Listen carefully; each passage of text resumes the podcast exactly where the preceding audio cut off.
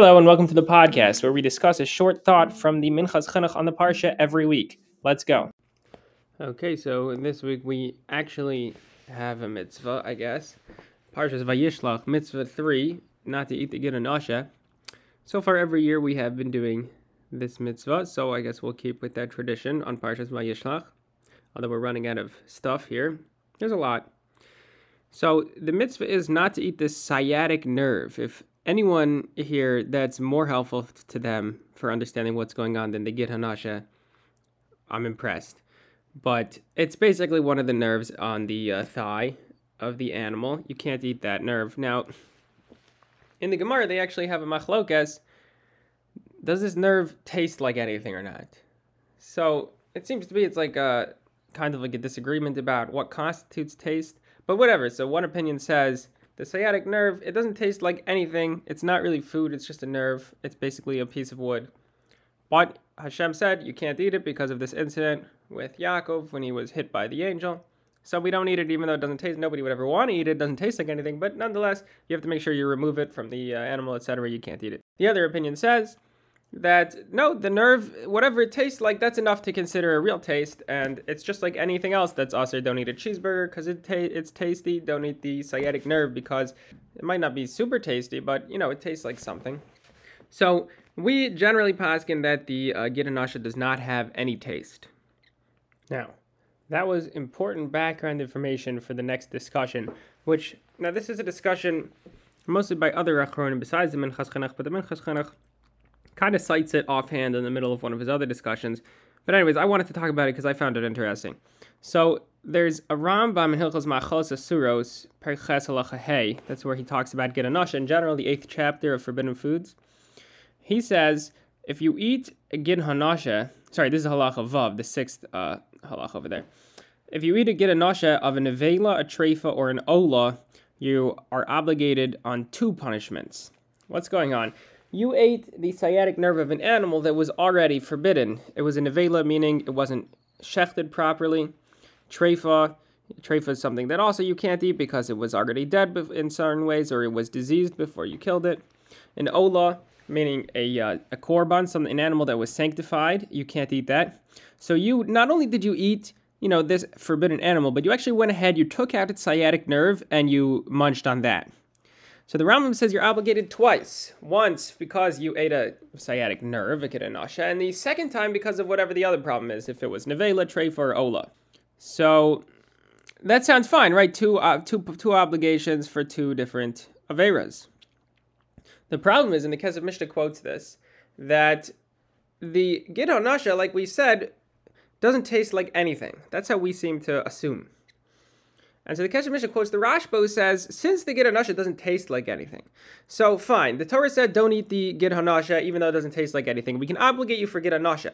But we generally have a principle that when you eat something that doesn't taste like anything, it doesn't count as the Avera. So if just in general you would go ahead, find a uh, Nevela, find uh, one of the you know nerves or some part of the nevela that doesn't taste like anything, and you ate that. So obviously you shouldn't go ahead and doing that, but we wouldn't obligate you for the punishment of nevela because you're not eating like an actual like food item of, of nevela. You're eating like some you know you know you know uh, some kind of mm, bio- biological structure that came from a nevela, but it's not food. If you went ahead and ate the you know the if you if you ground ground this you know the bones in, in a way that doesn't have any taste, that's not a problem. So then when it comes to the sciatic nerve Says the Rashba, as quoted in the Kesef Mishnah, fine, you can be obligated once for eating a sciatic nerve because when it comes to the Gidanasha itself, we don't care if it tastes like anything. Hashem said, don't eat it even though it doesn't taste like anything.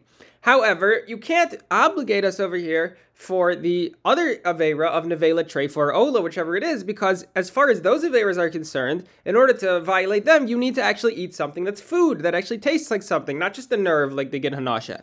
So the Rashba says he doesn't understand why the Rambam is saying that you should uh, be obligated twice.